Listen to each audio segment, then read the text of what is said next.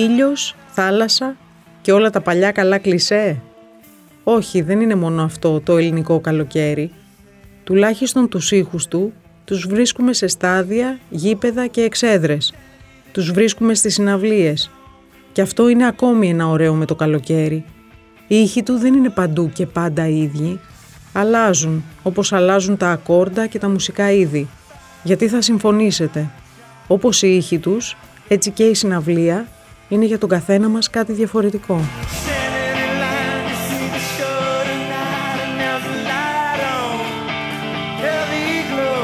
Τι είναι για σένα η συναυλία; Η αίσθηση του δίσκου που νόμιζες ότι θα μπορείς να ακούς για πάντα, αλλά που τελειώνει πάρα πολύ γρήγορα. Η συναυλία τι μπορεί να είναι ένας ορισμός, η ζωντανή μας έκφραση κάθε δεδομένη στιγμή. Η ελευθερία. Τι, για δύο ώρες είσαι ελεύθερος. Δεν ξέρω τι παρέστηση είναι αυτή. Δεν υπάρχει τίποτα άλλο γύρω σου. Σε εσύ και πετάς τα σύννεφα. η ερώτητα, μια κατάνοιξη, ένα πράγμα στο οποίο νιώθεις ότι όλος ο κόσμος είναι μαζί. Και χωρίς να είσαι υποβοηθούμενος, έτσι. Απλά μόνο με τη μουσική, ας πούμε, και με την ενέργεια του κόσμου και την ενέργεια των ανθρώπων εκεί πάνω. Νιώθεις ότι είσαι ένα με τον κόσμο, είσαι νιώθεις ότι είσαι ένα με τον κόσμο, όχι με τους ανθρώπους, ενώ με τον κόσμο λίγο πιο συμπαντικά κάπως. Είναι η στιγμή που ζεις, που ερωτεύεσαι, που βγαίνεις με τους φίλους σου, που ε, χορεύεις, που αφήνεις τον εαυτό σου ελεύθερο. Και μετά λες το έζησα, ήμουν εκεί. Άρα έχεις ήδη χτίσει μια υπέροχη ανάμνηση.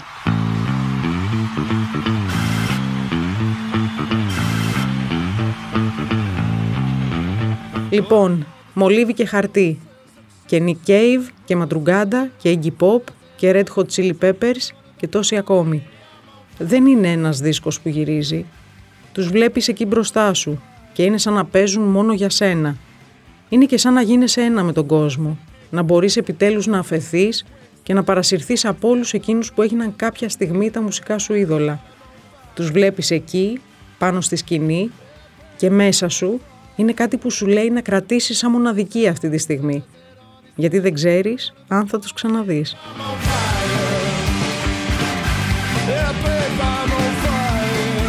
Προχτές πήγα σε μια παράσταση στο φεστιβάλ Αθηνών και βγαίνοντας από το φεστιβάλ είχαν ε, κάνει ένα σετ με DJs και παίζανε μουσικές διάφορες και ηλεκτρονικές κτλ. Αλλά πολύ δυνατά ένιωθες ότι είσαι σε έναν χώρο που ε, ήταν σαν συναυλία δηλαδή και έλεγα από πού έρχεται η μουσική, ρε παιδιά, τι μουσική είναι αυτή. Μπαίνω στο αυτοκίνητο και γυρνάω μια-δυο φίλες μου στο μοναστηράκι και περνάμε ε, από την Τεχνόπολη.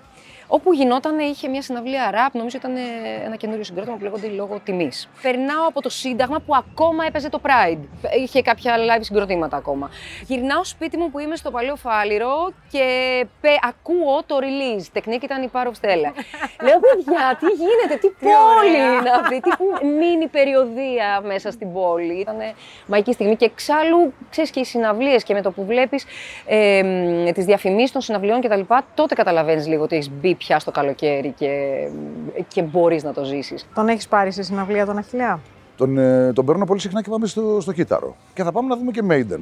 Στους οποίους επίσης δεν έχω πάει. Και βέβαια με τρόλαρε κιόλας ο μάγκας. Γιατί μου λέει, του λέω έβγαλα εισιτήρια, αυτά, μου λέει πού μου βγάλες, αρένα, λέω αρένα, στην πρώτη όμως να είσαι μπροστά. OK, okay, OK, okay. για σένα που έβγαλες, μου λέει. Λέω στην πρώτη αρένα. Καλά μου λέει, αντέξεις εσύ αρένα. Κατάλαβες. Κατάλαβα.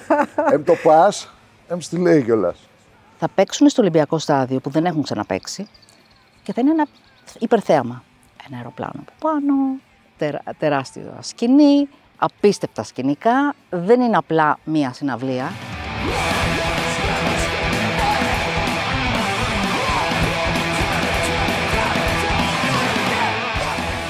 2 Ιουλίου, συνύπαρξη δύο rock and roll μύθων στη σκηνή, Iggy Pop, Liam Gallagher, τον Oasis. Νομίζω ότι για κάθε φίλο του rock and roll είναι η βραδιά για φέτος. Τώρα Fontaine σε λίγο, δεν έρχονται πολύ συχνά, Mogwai όμως έρχονται. Η Mogwai είναι ένα αγαπημένο συγκρότημα του ελληνικού κοινού που θα ακολουθήσουν μετά τους Fontaines και νομίζω ότι σε συνδυασμό με τους Nick Cave και The Seeds συγκροτούν ένα πάρα πολύ καλό line-up. Ο ζωντανός ήχος χάνεται και φεύγει. Αλλά η μνήμη μένει μέσα μας ζωντανή. Δεν ξεχνάς τους Police, τους Rolling Stones, τους Pink Floyd. Δεν ξεχνάς καμία μεγάλη συναυλία γιατί κάθε μεγάλη συναυλία ήταν σαν μια προσωπική περιπέτεια. Δεν ήταν μόνο τραγούδι και χορός η συναυλία στην Ελλάδα. Αρκεί να θυμηθεί κανείς τι εποχές ήταν εκείνες, από τι συλλογικές περιπέτειες βγαίναμε, πόσα δεσμά είχαμε σπάσει και πόσα ταμπού είχαμε να σπάσουμε ακόμη. Για πάμε να θυμηθούμε. Πολύς, η πρώτη συναυλία μετά τη Χούντα. Έγινε χαμός, ήσουν μικρός τότε. Ήμουν μικρός, έγινε χαμός. Ε, έγινε κάτι αδιανόητο για την ακρίβεια. Ήταν σαν να εκτονώθηκε μια ηλεκτρική ενέργεια η οποία υπήρχε μαζεμένη σε ένα μεγάλο κομμάτι τότε της νεολαίας και της λιγότερο νεολαίας, αλλά κυρίως νέοι άνθρωποι ήταν όλοι. Ε, εκτονώθηκε σαν ένα ξέσπασμα ότι είμαστε κι εμείς εδώ, ε, οφείλετε να μας ακούσετε και να μας περιλάβετε στο κομμάτι της κοινωνίας και ένα ξέσπασμα ενέργειας που είχε να κάνει περισσότερο με μια καταπίεση 13 ετών.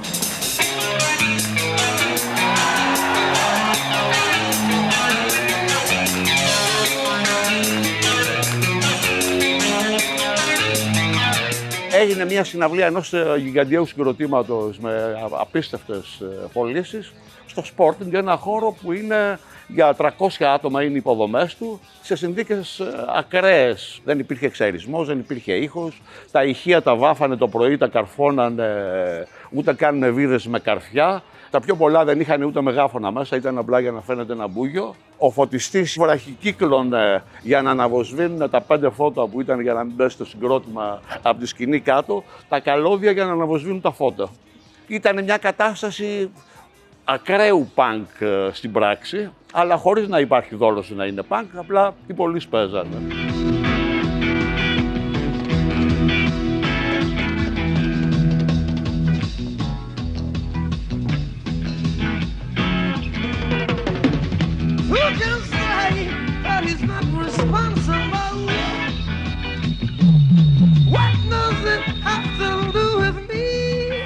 Οι πολλοί δεν είχαν ξαναβρεθεί σε τέτοια ατμόσφαιρα και σε τέτοιο κλίμα. Ήταν μια συναυλία που τραγουδούσαμε και χοροπηδούσαμε για 70 λεπτά όσο διήρκησε. Δεν θυμάται κανείς πόσο κράτησε αυτή η συναυλία. Γνωρίζοντας όλους τους τύπους των τραγουδιών και ο Στίνγκ έπεσε πάρα πολύ με τα, με τα φωνήεντα, έφτιανε κραυγές και ακολουθούσαμε.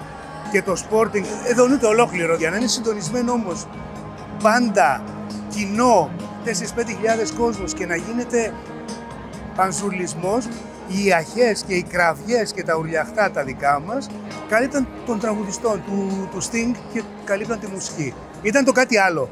Ε, ήταν και η πρώτη, δεν ξεχνιέται η πρώτη ποτέ, ούτως ή άλλως, αλλά ήταν και το κάτι άλλο γιατί ήταν αυτή η ενέργεια η δική μας.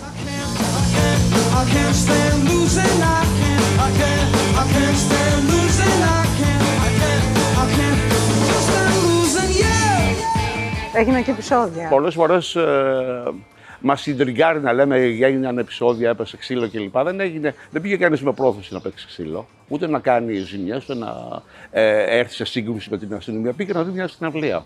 Συνέβησαν όλα αυτά γιατί ο κόσμος ήταν πολύ παραπάνω από αυτός που μπορούσε να υποδεχτεί το Sporting. Δεν είχε 2.000 που θεωρητικά μπορούσαν να μπουν στο Sporting, ήρθαν 40.000. Ε, η εποχή εκείνη η αστυνομία δεν ήταν με, όπως είναι τώρα με κράνη, ρόπαλα, ματ κτλ. Ήταν ε, αστυφύλακες με καπελάκι, οι οποίοι ε, έκαναν χρέη security. Ήταν σαν κοινό και αστυνομία να αφήσανε το νήμα τον Απρίλιο του 67 τότε, στην συναυλία των ε, Rolling Stones και να το πιάσανε 30 Μαρτίου του 80 στη συναυλία των Πολίς. Δηλαδή το τι έκτροπα γίνανε, ε, το τι κυνηγητό, ξύλο γύρω στους χώρους, ε, σπασίματα, όλες, όλες οι εφημερίδες την επόμενη μέρα είχαν πρωτοσέλιδο φυσικά τη συναυλία. Για πάρα πολλά χρόνια όλες οι ροκ συναυλίες ήταν πρωτοσέλιδο σε όλες τις εφημερίδες. Όχι τόσο για το καλλιτεχνικό κομμάτι.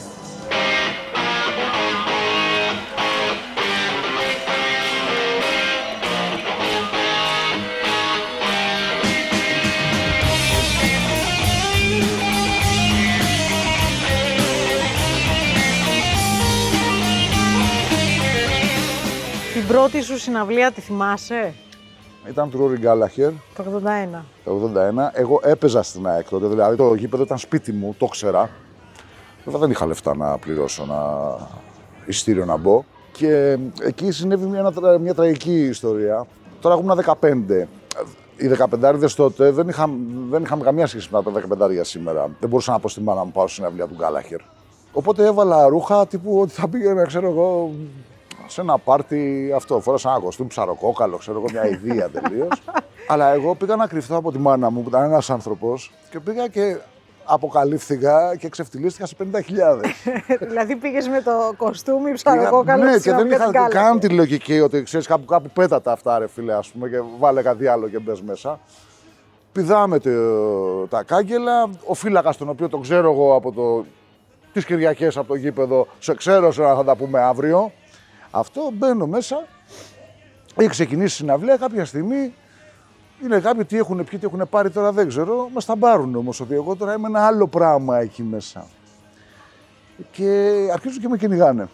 Και πού να πάω, πού να πάω εγώ με στο τέτοιο, πάω και χώνομαι κάτω από την εξέδρα. Όπου στο τρίλεπτο οι διοργανωτέ σταματάνε τη συναυλία να βγουν αυτοί που είναι κάτω από την εξέδρα.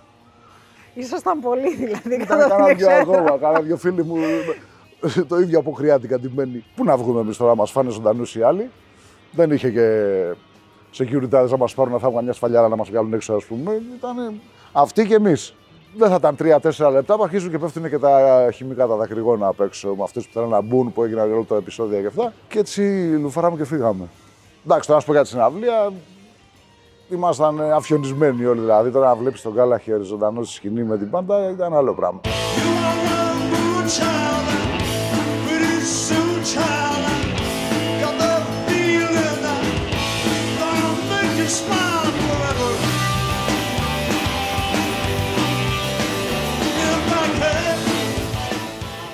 Κάποια στιγμή ξεκινάει με τον ύμνο το Moonchild το Rory, τρέχει ο κόσμος. Η αστυνομία που καθόντουσαν όλοι ε, ξαυλωμένοι στα χορτάρια νομίζουν ότι, έγινε, κα- ότι γίνεται επίθεση στη σκηνή. Και αρχίζουν και ρίχνουν δακρυγόνα. Και έγινε Ξαφνικά δηλαδή πανδαιμόνιο. ξεσηκώθηκε το πλήθος. Με το που ακούει το riff, την κιθάρα, το πρώτο κομμάτι, άρχισε να τρέχει ο κόσμος, ξεκινάει η συνολία να πάει μπροστά. Η αστυνομία υπεραντιδρά, γιατί είπαμε, είχε και λίγο το γονίδιο, δηλαδή υπήρχε λίγο και αυτή η μίγα μεταξύ του κοινού και της αστυνομίας α, και υπεραντιδρά. Πέφτουν πάρα πολλά δακρυγόνα στους δρόμους πέριξ του γηπέδου της Νέας Φιλαδέλφειας. Α, τα, τα δακρυγόνα φτάνουν μέχρι μέσα και αρχίζει να δημιουργείται πια μια κατάσταση πανικού. Α, Ο, πανι- ο ίδιος ε, αποθεώνεται μέσα βέβαια στο κοινό αν θυμάμαι καλά, είναι τα πρώτα χρόνια που έχουν αρχίσει να έρχονται και οι μπαντάνες στην Ελλάδα. Πάρα πολλοί από εμάς φοράγαμε μπαντάνες για ομορφιά, αυτά τα μαντίλια τα κόκκινα, μαύρα, άσπρα. Και με αυτόν τον τρόπο καταφέραμε και γλιτώσαμε και βγήκαμε έξω το ότι δεν θρυνήσαμε νεκρούς σε εκείνη και τη συναυλία, ήταν το κάτι άλλο. Στο καθαρά μουσικό κομμάτι είναι, ήτανε σούπερ, είχε τρομερές επιτυχίες ο ίδιος, ήτανε, τον, αποθέωναν, σαν- τον αποθεώναμε σαν λαϊκό ήρωα και ήμασταν όλοι περισσότεροι γύρω στα 17-18. Οπότε ήταν έφλεκτο όλο το υλικό.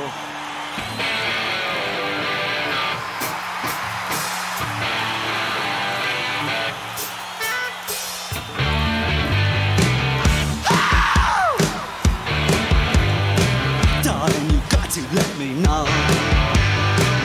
Should I stay or should I go? Το Rock in Athens διαμόρφωσε ένα κοινό πλέον συναυλιακά; Δημιουργεί το πρώτο μεγάλο κοινό και το καταγράφει, το οποίο ήταν 50.000 επί δύο μέρες, 100.000. Μάλλον ήμασταν 50.000 επί δύο μέρες, οι ίδιοι ήμασταν πάνω κάτω. Δεν μπορούσαμε εμείς να φανταστούμε τόσο νωρίς μετά από αυτά που είπαμε πριν, το Ρόρι Γκάλαχερ τους Πολύς, ένα, μια κατάσταση σχήμα ένα τόσο επαγγελματικό και άρτιο.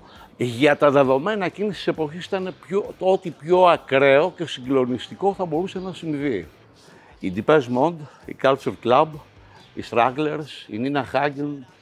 Αξίζει να πούμε ότι λέγοντας η κλάση καληνύχτα ήταν η τελευταία στιγμή που βρέθηκαν στο stage όλοι μαζί γιατί διαλύθηκαν μετά. Η σκηνή ήταν εκεί πίσω, εγώ καθόμουν εκεί απέναντι και καλή ώρα, όπως και τώρα, εκεί απέναντι είχε πολύ ήλιο.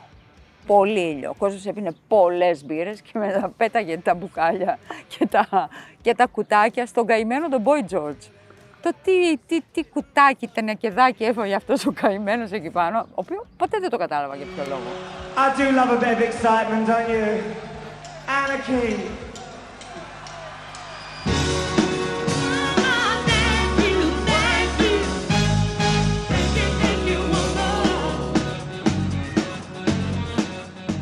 Είχε πρόβλημα με τους Culture Club το αθηναϊκό κοινό τότε, το ελληνικό κοινό. Τους θεωρούσε λίγο ξενέρωτους. Ήταν ένα, μια από τις μάλλον μελανές στιγμές εκείνη του διημέρου και της συναυλίας. Και εκεί είχαμε ντου και κόσμο που ήθελε να μπει δωρεάν. Αλλά μετρήθηκε ένα κοινό πολύ φανατικό και πολύ, πολύ ιδιαίτερο.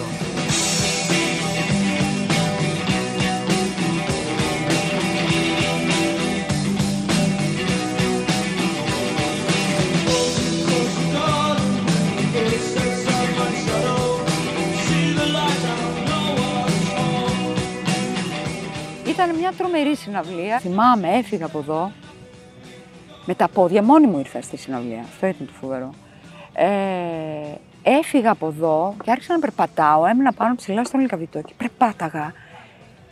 Και σαν να πέταγα. Δεν ξέρω πότε έφτασα. Δεν ξέρω πότε έφτασα στο σπίτι μου. Ε, π- από ποιο δρόμο πήγα. Πέταγα. Ήμουνα τόσο ευτυχισμένη που είχα ζήσει αυτό εδώ το, ε, τη συναυλία φαινόμενο. Στεφανία, θυμάσαι την πρώτη σου συναυλία; Ναι, α, καλά, φυσικά. Αυτή με- είναι σαν τον πρώτο έρωτα. Μπορείς να μου περιγράψεις συναισθήματα; Από εκείνη τη βραδιά. Κοίταξε να δεις, εκείνη τη βραδιά ε, θυμάμαι κυρίως την επιλογή των τραγουδιών, η οποία ήταν από αυτούς τους τέσσερις μεγάλους ε, τραγουδιστές, ήταν τα πιο γνωστά τους, τα πιο, αυτά που τραγούδαγε όλος ο κόσμος.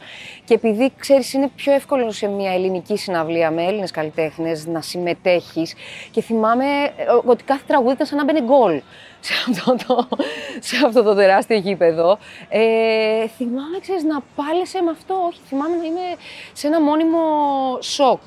Η καλύτερη συναυλία, η συναυλία που μου άλλαξε τη ζωή, που έχω να θυμάμαι εγώ, είναι η συναυλία του Αμερικανικού συγκροτήματος των Wipers τον Μάιο του 1987. Είχαν παίξει δύο βραδιές κολλητά στο Club 22 στη Βιλιαγμένης και τη δεύτερη βραδιά που είχα πάει εγώ ήταν σε απόρτι τρύπες, σχετικά άγνωστη τότε. Παραμένει μέχρι σήμερα που ίσως η μνήμη μου πλέον έχει αδυνατήσει και δεν μπορώ να θυμάμαι στην εντέλεια οτιδήποτε έχω δει. Παραμένει συναυλία που θα την ονομάζω η καλύτερη που έχω δει στη ζωή μου. Γιατί η καλύτερη που έχεις δει στη ζωή σου, έχεις δει χιλιάδες συναυλίες. Κράτησε το show 3,5 ώρες περίπου.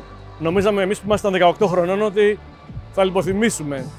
Θυμάμαι δε ότι όταν τελείωσε, ήμασταν πιτσιρίκια τότε και όντως μέσα στο, στη λογική των Ινδαλμάτων, πήγαμε backstage να το συναντήσουμε όπως είχαμε κάνει και με άλλους. Εγώ, ο αδελφός μου, η παρέα μου. Ε, ο Greg έτσι όμως μας έστειλε ένα μήνυμα με τον ε, άνθρωπο που ήταν στην πόρτα ότι σας ευχαριστώ πάρα πολύ που ήρθατε. Αλλά ό,τι είχα να δώσω και ό,τι είχα να πω το έκανα από σκηνής.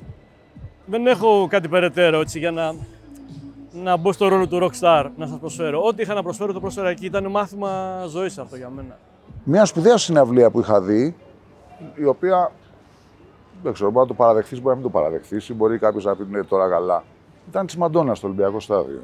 Και εκεί έζησα έτσι από πρώτο χέρι και το μεγαλείο του, του μεγάλου σίγουρου καλλιτέχνη, ο- η οποία κάποια στιγμή έβγαλε μία μαύρη να τραγουδήσει. Της οποίας τραγουδιστικά η Μαντόνα δεν μπορούσε ούτε τα παπούτσια να της ακουμπήσει. Την έβγαλε μπροστά όμως. Κάθισε αυτή πίσω, την έβγαλε στην πασαρέλα τέρμα μπροστά και λέει: Μαλάκες, ακούστε τώρα. Οκ, ωραία, η θεά, η έτσι αυτό. Ακούστε κιόλας τώρα. Και αυτό είναι πραγματικά χαρακτηριστικό πραγματικά μεγάλου καλλιτέχνη. Το να παραδέχεται ότι υπάρχει κάποιος άλλος, ο οποίος είναι πολύ καλύτερος από αυτό.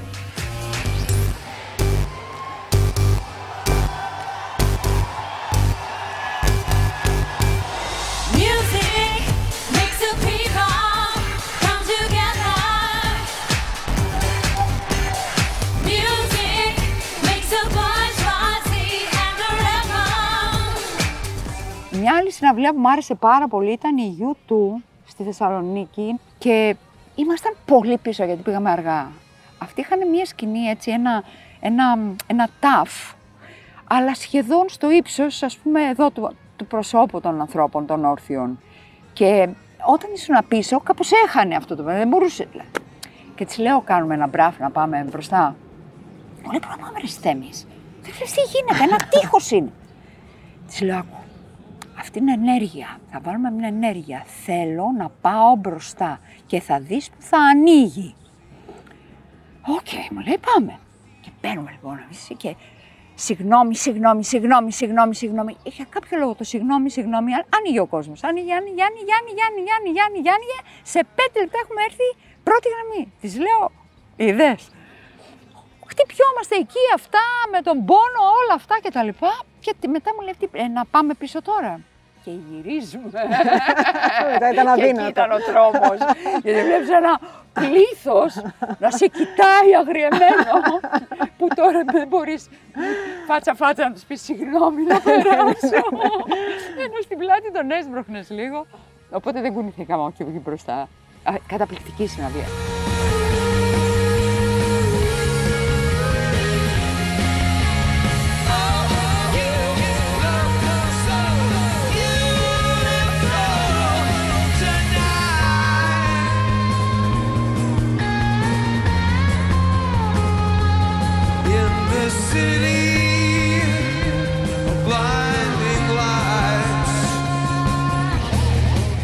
Μίλησέ μου για αυτή τη συναυλία των YouTube. Ε, ξεκίνησε μια γιγαντία συναυλία με πάρα πολλά χρήματα, γιατί είχε 103.800 άτομα, ήταν 100% το στάδιο. Δεν έχει ξαναυπάρξει τέτοια χωρητικότητα στο Ολυμπιακό στάδιο. Ήταν μια συναυλία η οποία ήταν τόσο καλοκουρδισμένη, τόσο ματαιόδοξη, δηλαδή όλη η κατασκευή αυτό ήταν ένα τερατούργημα. Νομίζω ότι ήμασταν στο απότερο στάδιο της τελειότητας η ομάδα που ήμουνα γενικός διευθυντής.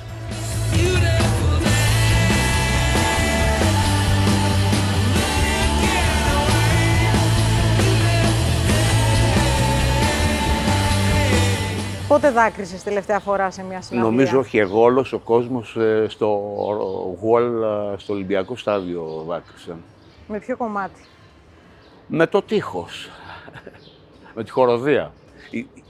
Η- Πολλές φορές είναι η τελειότητα που διεισδύει στα πιο ευαίσθητα σημεία της ύπαρξής σου, ε, η ένταση που βγάζει.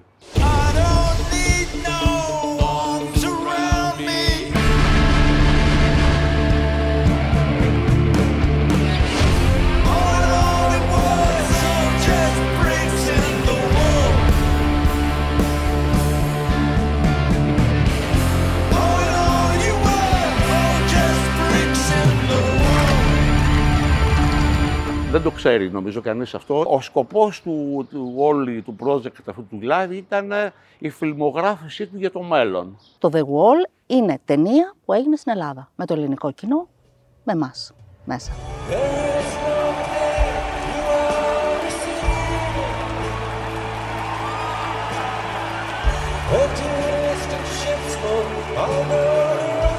Pink Floyd, συναυλία. Pink Floyd ήταν το πρώτο μου αγαπημένο συγκρότημα. Δεν είχα πάει τότε που είχαν παίξει, διότι ε, ήμουν αντίθετος με τη λογική των συναυλιών στα στάδια. Οπότε δεν πήγα να πω τους Pink Floyd. Είδα το Roger Waters τουλάχιστον Κι εγώ. στο The Wall.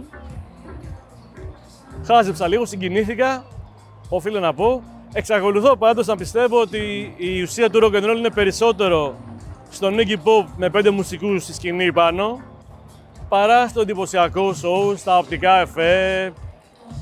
Απλά με την πάροδο των ετών έχω μάθει να μην είμαι απόλυτος και να εκτιμώ οτιδήποτε καλό από οπουδήποτε και να προέρχεται.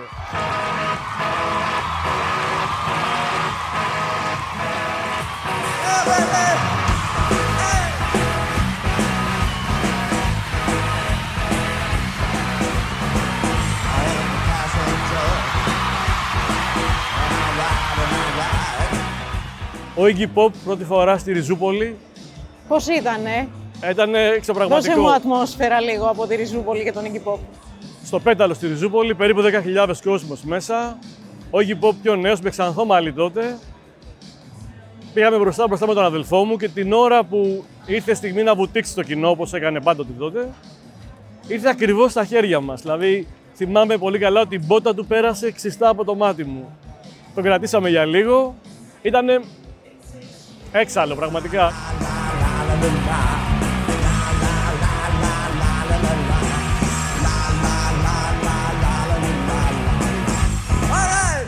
Έχει φύγει ένα μπουκάλι σε εκείνο το πρώτο μου φεστιβάλ στην Τραπετσόνα και χτύπησε τον Iggy Pop και τελείωσε το σετ του αιμορραγώντας πάνω στο stage. Παρέμεινε στο stage ο Iggy Βέβαια, Pop; παρέμεινε στο stage. Δεν κουνήθηκε ποτέ. Ήταν μέσα στα αίματα. Είναι ιστορική αυτή η εμφάνιση του Iggy Pop. Και τον έραψε στα παρασκήνια μετά. Κρατώντας, το κρατούσε καθρεφτάκι πάντως για να το ράψει εδώ. Είχε πολλά νεύρα ο Iggy Pop εκεί. Ήταν ευτυχισμένος γιατί μου έλεγε είναι τα πιο ωραία ράματα της ζωής μου στην Ελλάδα τα αποκτώ. Τρελός. Τρελός.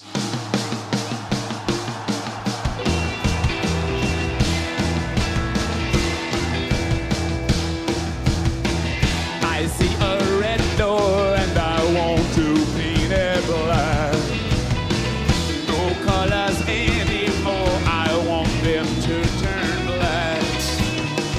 Rolling Stones, μια επίσης πολύ σημαντική συναυλία για τη χώρα.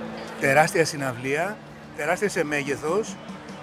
Περίπου πάνω από 75.000 άνθρωποι μαζεύτηκαν για αυτή τη συναυλία. 31 χρόνια μετά σχεδόν από εκείνη που είχε διακοπεί. Νομίζω το είπε και ο Τζάγκερ α, όταν ξεκίνησε να τραγουδάει, το είπε. Α, το ωραίο που είχε αυτή η περιοδία, αυτή η συναυλία των Rolling Stones ήταν ότι βρέθηκαν με ένα πάρα πολύ καλό άλμπουμ στα χέρια τους το 97 οι Rolling Stones, το περίφημο Bridges to Babylon. Α, βρέθηκαν επίσης με μια πάρα πολύ καλή διάθεση γιατί ενώ είχαν μια τεράστια σκηνή ξαφνικά Hello, how you doing? για 20 λεπτά στείνεται From μια all ways σκηνή, from κατεβαίνει μια Glasgow, τεράστια straight to be γέφυρα, back in Athens. στείνεται μια σκηνή 4x4 και οι Rolling Stones βρίσκονται σαν να είναι σε ένα κλαμπ της δεκαετίας του 60 και να παίζουν το I wanna be your lover baby, I wanna be your man και όλα αυτά τα τραγούδια που τραγούδισαν τότε στη δεκαετία του 60 σε ένα κλαμπάκι ήταν ξαφνικά να βλέπεις τους Rolling Stones, τους Rolling Stones, τους τέσσερις αυτούς, να τους βλέπεις στα 30 μέτρα και στα 20 σε ένα 4x4 σκηνικό. Ήταν μοναδικό. Please allow me to introduce myself. I'm a man of a wealth and taste. I've been around for many a long year. Stole many a man's soul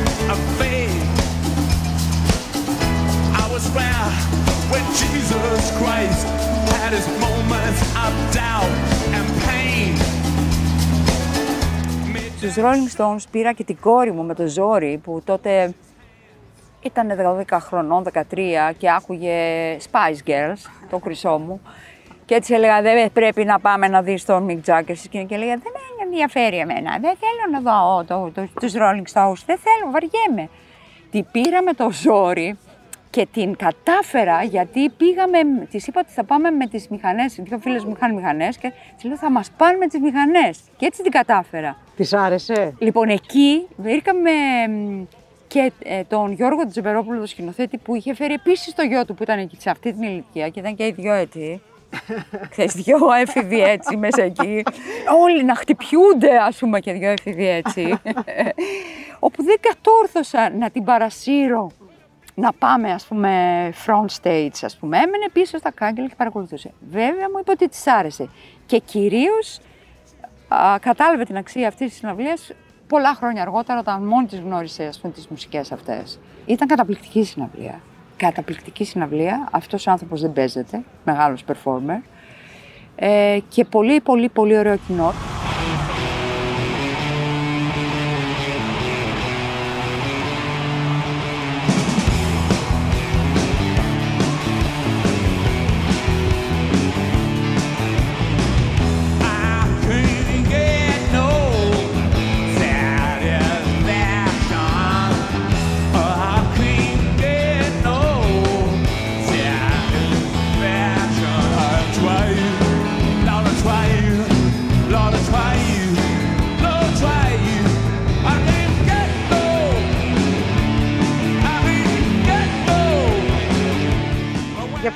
Για ποιους αισθάνεσαι πραγματικά περήφανος που τους έχεις χάρηκα φέρει. ιδιαίτερα, ξέρεις πότε; Το 1998 που έκανα ένα καταπληκτικό Rock Wave Festival που ήρθαν 70.000 fans underground όπου έπαιξαν καλλιτέχνες πολύ μεγάλοι εκείνη την εποχή. Ο Nick Cave, όχι τόσο μεγάλος, η Palm ήταν πολύ μεγάλη, από τα κορυφαία Britpop ε, συγκροτήματα, η Portishead. Χάρηκα για την απλότητα. Τι είναι η απλότητα, είναι η Beth πόρτες εντιοπή, ε, μείναμε κάγκελ όλοι, όπου ήταν στην άμμο με σανδάλια και έπινε, ζήτησε 24 μπουκάλια ρετσίνα κουρτάκι και λέμε 24 μόνο πάρε 48, να πάρε και μαζί σου. Και ρετσίνα κουρτάκι. Ρετσίνα κουρτάκι δηλαδή είναι... Τέλος, λέω, πάει θα πεθάνει η γυναίκα. Σκληρό παιδί όμως, δεν έπαθε τίποτα. Της άρεσε πάρα πολύ και πρέπει να ήπιανε κοντά στα 22. Τα άλλα πήραν 26 μαζί τους. Όπου την επόμενη χρονιά ήρθαν δύο γιγαντιαία συγκροτήματα και παίξαν. Το χάρηκα πάρα πολύ. Η Μετάλλικα και η R.E.M. μαζί με τους Blair, την Πάτι Σμιθ και διάφορα άλλα ονόματα φοβερά στον Άγιο Κοσμά. Ήταν ένα καταπληκτικό φεστιβάλ το οποίο τότε ε, πηγαίναμε στην εφορία και τρυπάγαμε εισιτήρια κτλ. Τρυπήσαμε λέει, πώς έλεγα, 30.000. Και πρέπει να ήρθαν 70.000 κόσμο γιατί είχε χιλιόμετρα κόσμο. που Πηδάγανε από παντού. Δεν, δεν βλέπανε. Παραλία. Αλλά ήταν εκεί όλοι.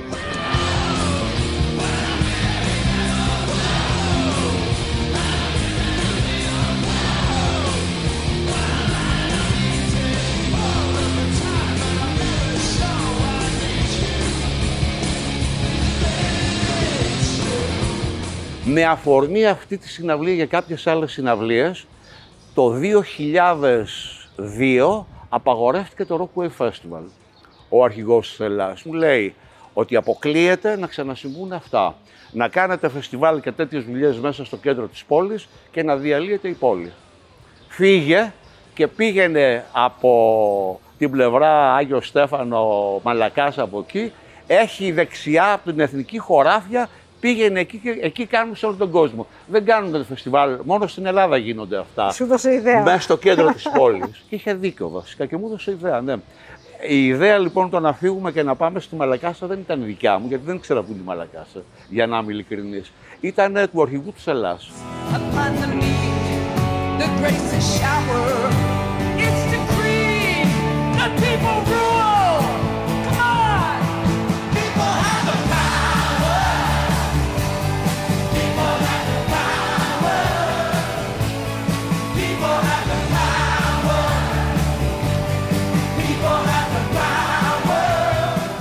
Συναυλία που επίσης ξεχωρίζω και συζητήθηκε πάρα πολύ, συζητήθηκε για πολλούς λόγους και για όσους βρεθήκαμε μέσα και για όσους δεν τα καταφέρανε. Γιατί λέγανε όλοι την επόμενη να πάρει ευχή την έχασα αυτή τη συναυλία. Είναι 2015, είναι ο Ρόμπι Williams για πρώτη φορά στην Ελλάδα. Είναι μια συναυλία που όλοι λένε εντάξει μωρέ πάμε να δούμε τι έχει να πει και ο Ρόμπι Williams και μετά από περίπου δύο ώρες είμαστε σε ένα σκηνικό στο οποίο όλοι παραλυρούν, χορεύουν, ένας κορυφαίος entertainer της γενιάς του Δώρα, ένας μουσικός που ξέρει να κάνει το κοινό ό,τι θέλει και να το μαγεύει και με αυτόν τον τρόπο παραλυρεί 20.000 άνθρωποι παραλυρούν, χορεύουν, διασκεδάζουν, αγκαλιάζονται, αυτό που είναι η συναυλία δηλαδή. Και την επόμενη μέρα άλλοι 10.000 καταργούνται την ώρα και τη στιγμή που δεν πήραν την απόφαση να έρθουν και να δουν αυτή τη συναυλία.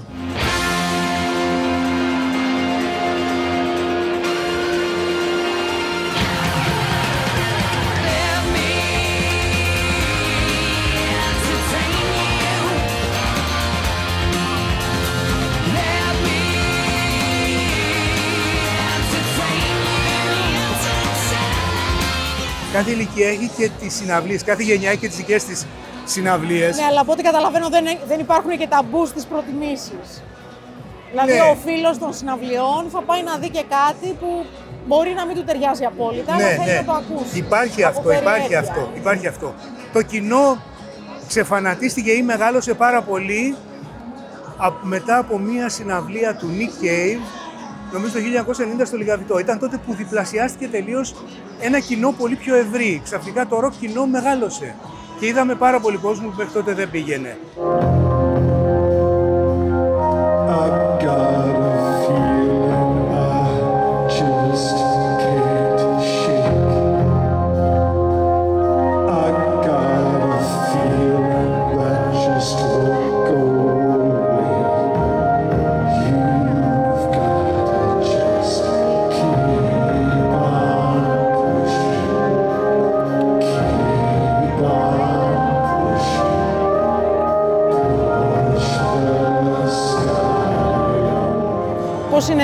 Τσιγάρο στον Nick Cave. πολύ αγχωτικό. Ήμουν πολύ μικρός όταν πρώτα γνώρισα τον Nick Cave και σχεδόν έκαψα το χέρι μου την ώρα που το άναψα το τσιγάρο.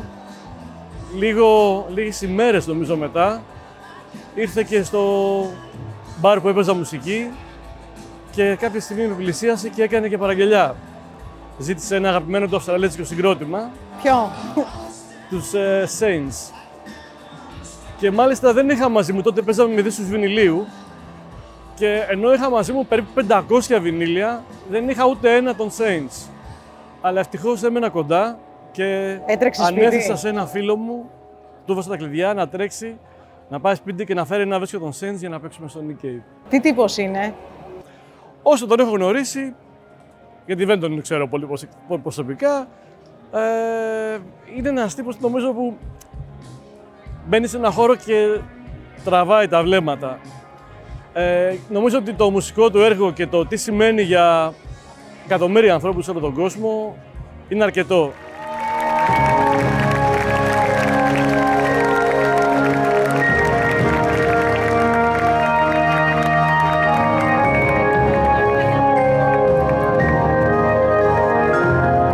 Αυτή τη καταπληκτική φωνή και αυτή η φιγούρα δηλαδή. Πιστεύω ότι είναι ο πιο ερωτεύσιμος, ας πούμε...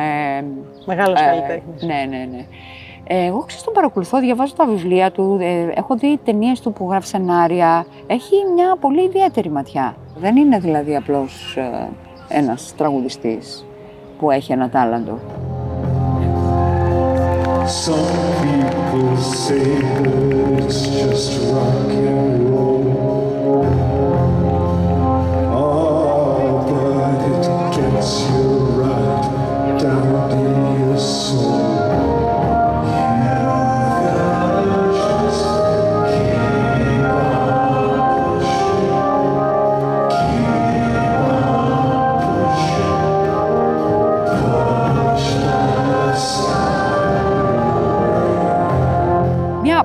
φορά με τον Nick Cave ήταν α, στον Λικαβιτό που ήταν μόνος του με ένα πιάνο. Δεν είχε καθόλου μαζί του μπάντα. Ήταν εξαιρετικός, πολύ ατμοσφαιρικός. Μπορείς ας πούμε να ταυτιστείς με ανθρώπους, κα- με τέτοιους ανθρώπους που είναι πολύ αληθινοί.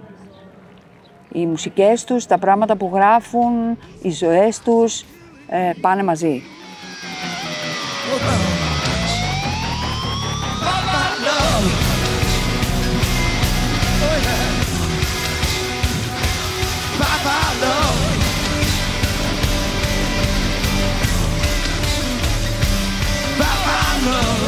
Μπάουι επισκηνής. Μπάουι επισκηνής. Ένας θεός, ένα ταλέντο, λάμψη, στυλ, ε, φωνή, κίνηση, άβρα. Ένας αστέρι, έλαμπε, έλαμπε. Απευθυνόταν στο κοινό. Βέβαια, πάρα πολύ. Και μ, μιλούσε με όλο του το είναι. Ο David Bowie έχει αυτό που έχουν λίγοι καλλιτέχνες. Γίνεται αμέσως αντιληπτό με το που βγαίνει στη σκηνή. Γιατί η σκηνή χάνεται. Είναι εκείνος. Είναι, η λάμψη τα καλύπτει όλα. Άρα είναι και αγαπημένος σου. Ω, πάρα πολύ αγαπημένος μου από τότε που ήμουν. Ήταν. Ε, ναι, από τότε που ήμουν στην εφηβεία. Ε, David Bowie, με αυτά μεγάλωσα. Θέμη, θυμάσαι την πρώτη φορά που πήγε σε κάποια συναυλία; Είδα τον David Bowie στο Άμστερνταμ.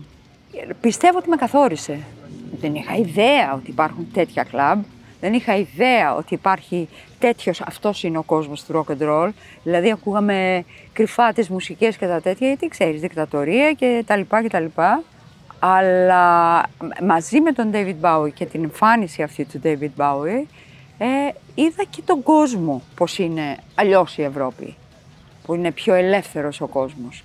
Και, σ- και απολύτως συνδέθηκε το rock and roll με μια ελευθερία. Έφυγες με παρέα δηλαδή από εδώ. Φύγαμε πιτσιρίκια, μπήκαμε σε τρένα, περάσαμε, περνάγαμε σύνορα τότε, Ιουγκοσλαβίες, αυτά και κοιμόμασταν στους διαδρόμους. Και σε κάθε σύνορο, ας πούμε, πέρναγαν οι, οι καραμπινιέροι και μας κλουτσάγαν. Passport, passport, come on, wake up, wake up. Αυτό, ένας κόσμος άλλος. Ziggy play guitar, sounding good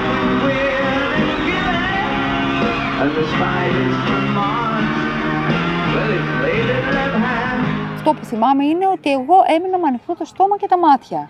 Δεν πίστευα ότι αυτό είναι, αυτός είναι ο David Bowie και είναι έτσι ας πούμε. Όλο το περιβάλλον το οποίο ήταν ακραίο και από σήματα και από εκδηλώσεις και από πράγματα πρωτόγνωρα για μένα, ήμουν πιτσιρίκι, πιτσιρίκι, βγαλμένο από μια δικτατορία. Φαντάζεσαι. Έχασα τη φίλη μου, μια Ολλανδή, δεν ήξερα πού να πάω, δεν είχαμε κινητά, δεν, είχαμε τι, δεν ήξερα πού είναι το σπίτι, δεν θυμόμουν, περιπλανιόμουν γύρω-γύρω και έλεγα θα με βρει, θα με βρει, θα με βρει. Ήταν μια εμπειρία ε, σίγουρα συγκλονιστική. Από εκεί άρχισε ας πούμε αυτή η μεγάλη αγάπη για το live. Θα μπορούσα να είμαι γκρούπι που λένε. Θα μπορούσα να είμαι backstage σε όλους αυτούς τους ε, rockstars. Πάλευα και ήμουνα πάντα στη... μπροστά. Μπροστά στο stage. Έσπροχνα έκανα, ε, εκεί ήθελα να βλέπω ας πούμε αυτό το πράγμα. This one goes out to the one I love. This one goes out to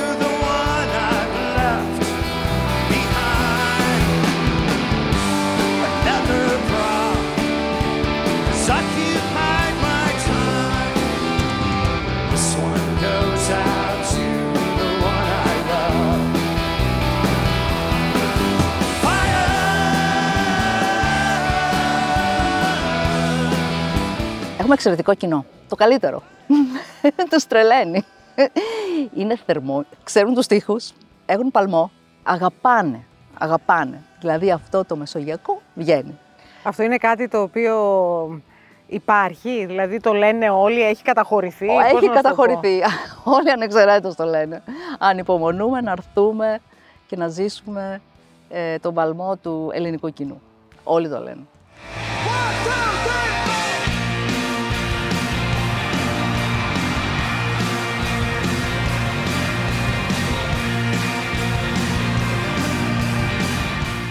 Ποιος είναι ο διακαής πόθος σου, ποιος θα ήθελες να έρθει, Α. που δεν έχει έρθει; Πάρα πολύ. Πρέπει να διαλέξει έναν. Εγώ, ας πούμε, θέλω τον Bruce Springsteen. Ωραία. That makes two of us. Είχα πάει στο, στο Δουβλίνο και τον είχα πει τον Bruce Springsteen το 2010, αλλά είχα προλάβει ως μεγαλύτερος και την ε, συναυλία της Διεθνούς Αμνηστίας το 1988, ήταν το 89, δεν θυμάμαι, στο ΆΚΑ. Άρα τον έχω δει δύο φορές. Εντάξει, ο άνθρωπος τα δίνει όλα. Επίσης θυμάμαι στο Δουβλίνο, είχε φτάσει περίπου 4 ώρες το show. Οι μισοί είχαν ε, καθίσει κάτω και ρώτησε τον Little Steven, τον κιθαρίστα του, αν υπάρχει curfew, αν πρέπει να σταματήσουν. Υπάρχει, του απάντησε. Μας ενδιαφέρει, του είπε αυτό. Όχι καθόλου. Και συνέχισαν να παίζουν άλλη μισή ώρα. Ο Bruce Springsteen, ανάμεσα στους εμπορικούς καλλιτέχνες, αυτούς που έχουν αγγίξει εκατομμύρια ανθρώπους, νομίζω ότι παραμένει μία από τις πιο αυθεντικές περιπτώσεις. Τι σου είπες στο New Jersey. στο Έλα, New θα Jersey. βγάλουμε είδηση. Ε, όχι, απλά στο New Jersey ε, ήμουνα η τυχερή που είδα τη συναυλία, γιατί είναι από το New Jersey και ήταν ε, ε, πάνω από δυόμιση ώρες έπαιξε και μπορώ να πω ότι υποκλήθηκα σε αυτόν τον μεγάλο καλλιτέχνη. Είναι πολύ μεγάλος καλλιτέχνης. Αγαπάει πάρα πολύ αυτό που κάνει. Αγαπάει πάρα πολύ το κοινό. Δεν κατέβηκε ούτε ένα δευτερόλεπτο από τη σκηνή. Ποτέ. Δυόμιση ώρες ήταν εκεί. Παρόν.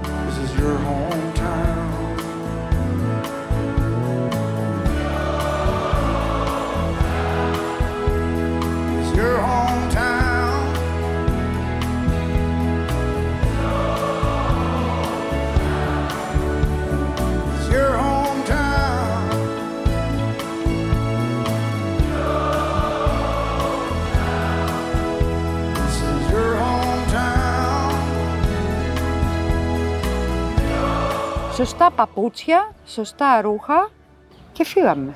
Και διάθεση. Διάθεση. Και η διάθεση φτιάχνει κιόλας. Για μένα ε, δεν υπάρχει.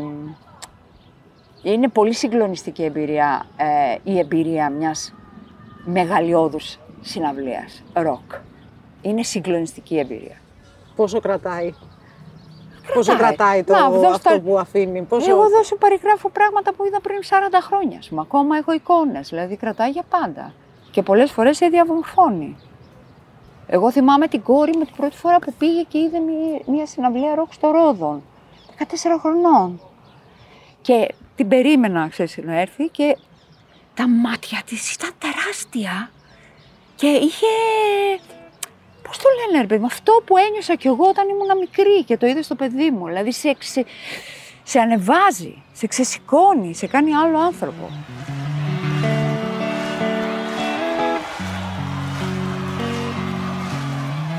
Sometimes I feel like I don't have a partner. Ρώτησα στην αρχή αυτής της εκπομπής τη Θέμιδα και τον Πασχάλη και τη Στεφανία τι είναι για αυτούς οι συναυλίες. Και τώρα, εδώ στο τέλος, μπορώ να το πω.